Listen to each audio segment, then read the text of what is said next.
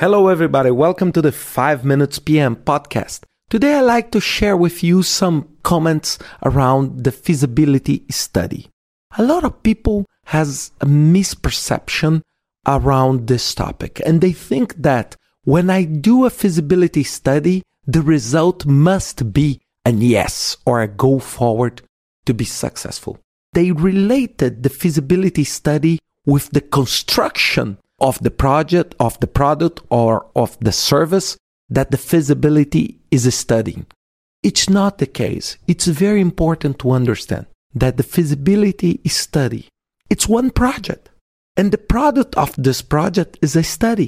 It will require resources, it will require time, it will require people, study, a lot of stuff just to make sure that you have a reasonable approach. And if your study concludes that it's not viable, it's not good to undertake the project to build the product, it's still a great project of your viability study or feasibility study. It's very important that we understand this aspect. It's two different approaches, and you don't need to force the feasibility study to give a yes as an answer to be successful.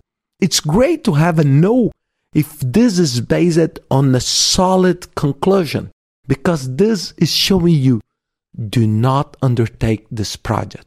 It's not a good way to go. It's not a good way. You will lose money, you lose time, you not reach the targets you want. So it's very, very important that we understand clearly these two sides. A lot of people think that the feasibility study being successful means that they are doing the right job.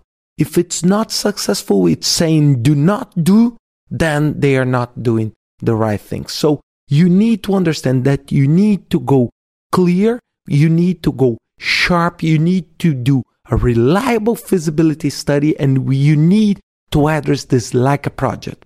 The conclusion will be like a gate. It's a yes or a no. If it's a yes, this will generate a project charter, a business case, whatever, to undertake the project. If the answer is no, this will become a great lessons learned for your future and to be used in future projects. I hope you enjoyed this podcast and see you next week with another 5 Minutes PM podcast.